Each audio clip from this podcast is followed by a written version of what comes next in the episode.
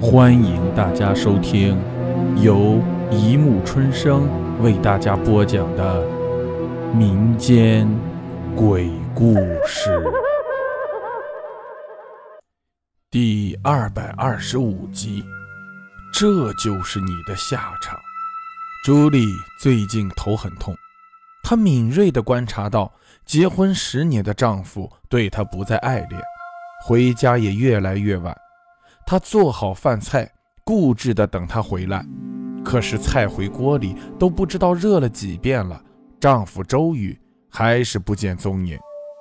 一天晚上，朱莉看着一桌子冰凉的饭菜，愤怒而绝望。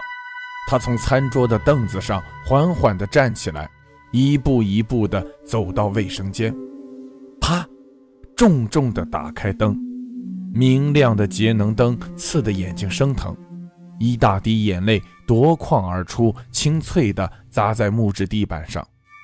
卫生间里面有一面擦得一尘不染的镜子，走到镜子前，朱莉看着红红的像核桃似的眼睛。眼角爬满了细密的皱纹，她摸着自己的脸，然后拿起毛巾擦擦自己的眼睛，莞尔一笑，笑得有一丝诡异。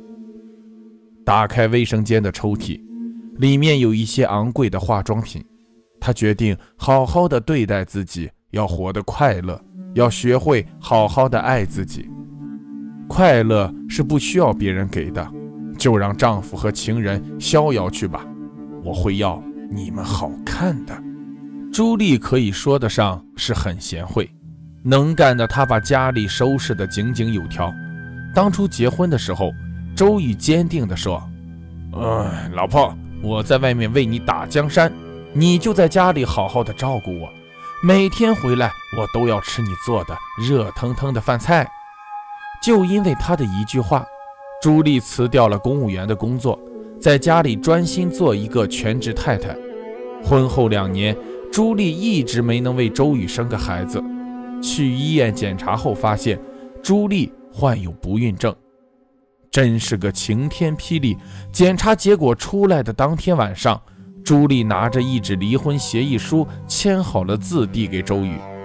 周宇气得把纸撕得粉碎，信誓旦旦地说。我可以不要孩子，但不能失去你。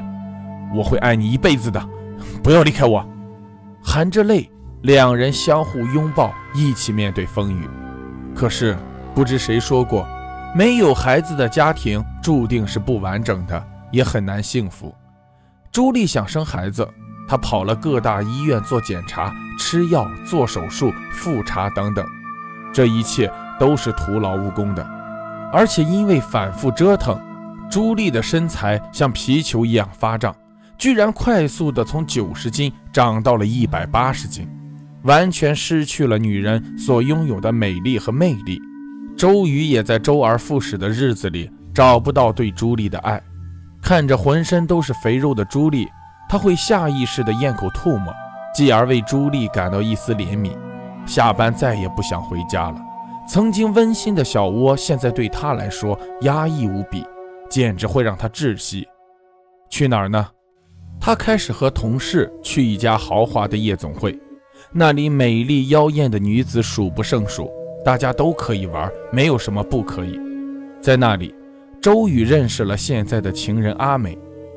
阿美是个身材高挑、性感火辣的年轻女孩，和周宇在一起的时候，十分的善解人意、温柔体贴，这是肥胖的朱莉所给不了的。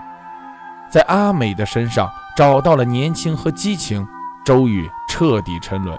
现在的他完全不在意作为妻子朱莉的感受。一天傍晚，周宇回家了，因为大肆的挥霍，身上的钱所剩无几，回来再拿一点。吱嘎，打开门，看见肥胖的朱莉穿了一件粉红色的裙子，正在插花。一身的肥肉把裙子撑得鼓鼓的，看起来随时会崩裂。我回来了，周宇轻轻地说了一声：“最近公司事情忙，天天加班，累死我了。你你在家还好吗？”周宇因为撒谎，说话有点吞吞吐吐。“哦，辛苦了。”朱莉一回头：“哎呀，周宇怪叫起来：“你你怎么化这么浓的妆？都快四十了，看起来多可怕！”朱莉瞬间低下头，快速地冲进洗手间，哗啦啦，里面传来了自来水的声音。出来后的朱莉脸上没有一丝血色，憔悴极了。她强打着精神，温和地说：“肚子饿了吧？我给你做吃的。”“嗯，好吧，我去洗个澡。”周宇无所谓的应了一声。很快，朱莉就做好了饭菜，冰箱里一直备好了周宇爱吃的菜。吃饭了。周宇在卧室的保险柜里拿了一些钱，放进公事包里。听到喊声，连忙出去吃饭。桌子上的菜色香味俱全，饥饿的周宇接过朱莉递过来满满的一碗饭，开始吃起来。朱莉在一旁看着，微笑着：“嗯，你怎么不吃啊？”周宇好奇地问。“哦，我我今天吃了很多东西，还不饿。”朱莉回答。看着肥胖的朱莉，周宇对她的话深信不疑。吃完了饭。一股浓重的睡意席卷上来，哈气连连的周宇原本打算找个理由出去见阿美，这下只好睡觉了。周宇，周宇，朱莉轻轻地呼唤着周宇，在饭里加了一定分量的安眠药，一定睡得很沉吧。在确信他睡着了之后，朱莉蹑手蹑脚地打开了他的公事包，从里面取出两个小药瓶。那是周宇的高血压药，倒掉里面的白色药丸。朱莉从一个抽屉里拿出一个小瓶子，里面有和那白色药丸一样大的东西。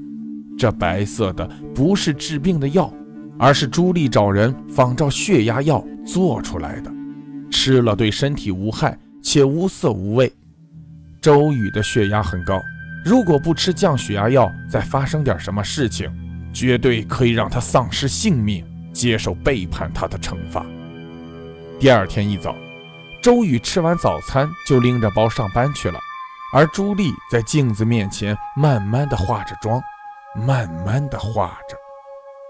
时间一晃就是一个月后，这天，周宇独自一个人来到那家豪华夜总会。阿美，我来了。推开阿美的房间。周宇的脑袋轰的一声炸了，一个身形彪悍的男人正在亲吻着他的阿美，阿美仿佛没有看到周宇一般不理不睬。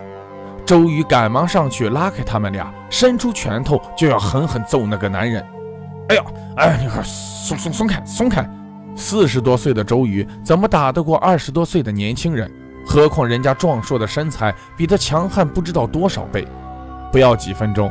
周宇就被打得鼻青脸肿，在一片嘲笑声中狼狈而去。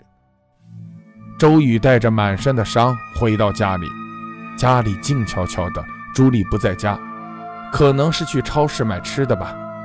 刚坐在沙发上，一叠照片就映入了周宇的眼睛，那是阿美和各种男人在一起的画面，笑着，肆意的笑着。叮铃铃，叮铃铃。手机响了起来，周周局长，不知道谁把你和一个女人的暧昧照片发到网上了，现在省里派人下来查你，你你你你你想想办法。办公室的秘书小刘说完话就挂了电话。啊！急火攻心，周宇一头栽在沙发上，不省人事。半个小时后，朱莉回来了，把手放到他的鼻子上，已经没有呼吸了。看着倒下去的周宇，他不慌不忙地拿出他公文包里的药瓶，重新装上高血压药，接着拿起电话：“喂，幺二零吗？我丈夫在家昏倒了。”处理好周宇的身后事，在一家咖啡馆内，阿美和朱莉面对面坐着。朱莉从包里拿出一张牡丹卡，递给阿美：“那天你的表现非常棒，这是你应得的。”里面有五十万，拿着钱就离开这里吧。接过钱的阿美笑得一脸灿烂，他居然演了一场价值五十万的戏码，看来这也是一条生财之道。